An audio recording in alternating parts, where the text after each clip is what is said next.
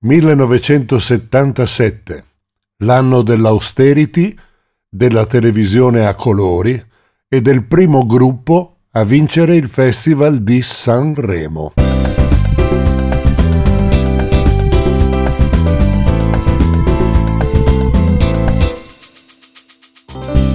Grazie a Dio sto invecchiando. È il podcast di Renato Pareti, disponibile su tutte le piattaforme di streaming.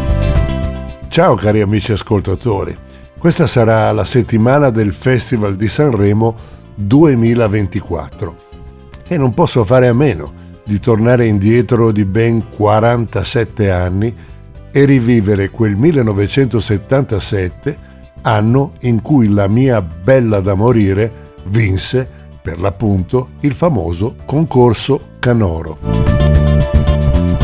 Ricordo che la melodia della canzone mi venne tutto ad un botto, come del resto mi succede anche adesso per le mie composizioni. E la fece ascoltare ad Alberto Salerno, autore di canzoni ormai affermatissimo. Scrisse un testo fantastico. Lui ha il dono dell'immediatezza e della semplicità un gusto sopraffino per i titoli che colloca sempre nel punto giusto della melodia. Era un anno, quello del 1977, in cui molti successi si contendevano il primato della hit parade e le canzoni che ascolterete in questo episodio appartengono tutte allo stesso periodo, come questa. Amarsi un po' come bere. Il primo interprete a cui pensai per Bella da morire fu Mal dei Primitives. Con quel suo accento inglese avrebbe potuto caratterizzare le parole chiave del testo. E sei bella da morire. Tra l'altro arrivava da un successo clamoroso.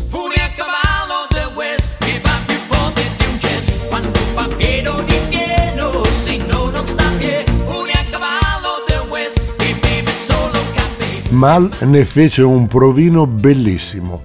Alberto e io stavamo già cantando Vittoria quando una telefonata di Giovan Battista Ansoldi, proprietario della Rifi Records, ci stoppò l'entusiasmo. Mi convocò nel suo ufficio e mi disse se dai questa canzone agli Homo Sapiens li mando a Sanremo. Oltretutto sei il loro produttore. Mmm, bel dilemma. Mal significava un potenziale grosso successo. Gli Homo sapiens provenivano sì da Tornerai Tornerò e da Pecosville, ma a Sanremo come se la sarebbero cavata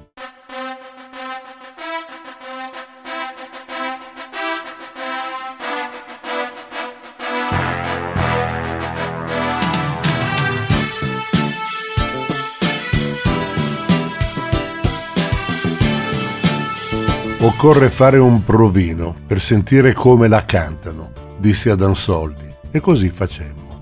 Feci l'arrangiamento, chiamai i ragazzi in sala che si misero a suonare come meglio potevano ed il risultato della base fu molto soddisfacente. Al basso Marzio Mazzanti, alle chitarre Maurizio Nuti, alle tastiere Maurizio Pellegrini e alla batteria e voce Claudio Lumetta.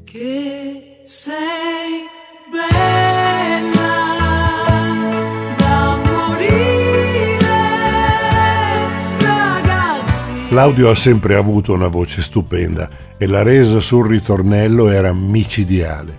La pensò così anche Ansoldi e si decise di proporli a Sanremo. Oh mio Dio, pensai tra me e me, ci risiamo. Quattro anni prima avevo prodotto Roberto Vecchioni con l'uomo che si gioca il cielo a dadi e proprio mentre ero con lui a Sanremo seppi che la mia giovane mamma Bruna era mancata improvvisamente.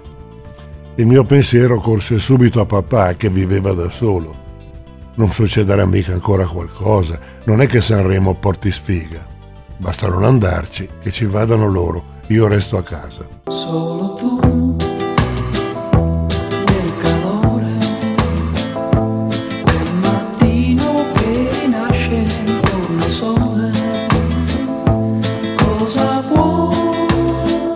Maestro Ezio Leoni fece l'arrangiamento degli archi sulla base degli Omo e la canzone convinse proprio tutti. Era davvero un pezzo fortissimo.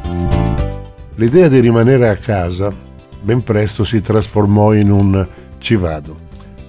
Due i motivi principali, le insistenze dei ragazzi e della Rifi e la presenza come ospite di Barry White, che mi piaceva da morire.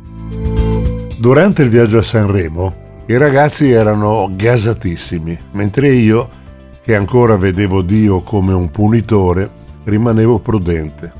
Pensavo a papà, a Milano tutto da solo e allo stesso tempo alla fortuna di avere una canzone al festival, cosa succede nella testa delle persone è sempre un mistero.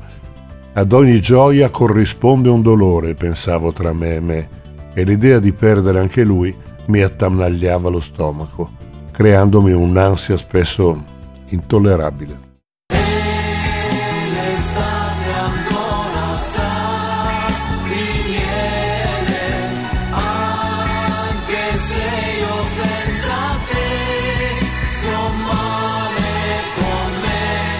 ma eccomi alle prove dentro al teatro Ariston con Barry White, il Magnifico, i Mattia Bazzar, il Giardino dei Semplici, i College e tanti altri artisti. Quell'anno conduceva Mai Buongiorno e si vociferava anche la presenza di Domenico Modugno. Una persona normale sarebbe stata felice. Io, invece, che normale non sono mai stato, ero sempre in apprensione.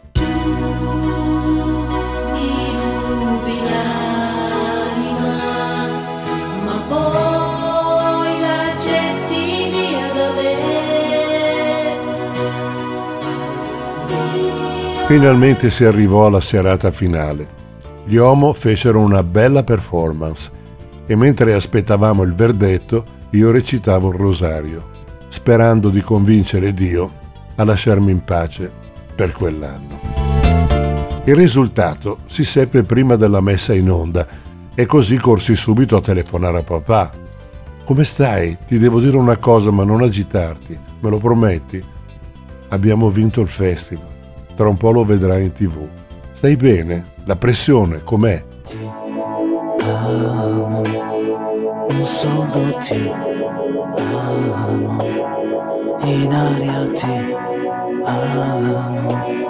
Se viene testa vuol dire che basta, lasciamoci ti amo. Quell'anno successe una cosa che non si verificò mai più negli anni a seguire. Durante la proclamazione del vincitore, la RAI interruppe le trasmissioni per colpa dell'austerity e così gli italiani seppero chi aveva vinto dai giornali il giorno dopo. Titoloni su titoloni, qualche giornalista spesso racconta delle gran palle. Un tale Mangiarotti su una testata importante scrisse Homo sapiens scappati come ladri nella notte il gusto di far male il proprio lavoro ed essere per di più spesato e pagato profumatamente, imbecille. Lo stesso giorno del suo articolo i ragazzi erano presenti come vincitori a Domenica Inn. Proprio un imbecille.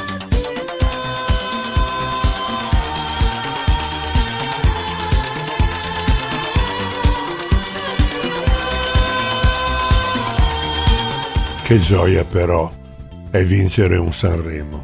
Non so nemmeno come descriverla. Complimenti di qua, complimenti di là. Ero di nuovo in auge. Tornato a casa, papà mi disse che si era addormentato subito dopo la mia telefonata. Buon Dio. Per stare al telefono con lui avevo rinunciato a tutte le foto di rito e mi persi l'occasione di essere insieme agli Homo sapiens fotografati con Domenico Modugno. Mm. Meglio così. E come diceva sempre qualcuno, tiremi in nas. Alla prossima amici ascoltatori, sempre di lunedì. Ciao!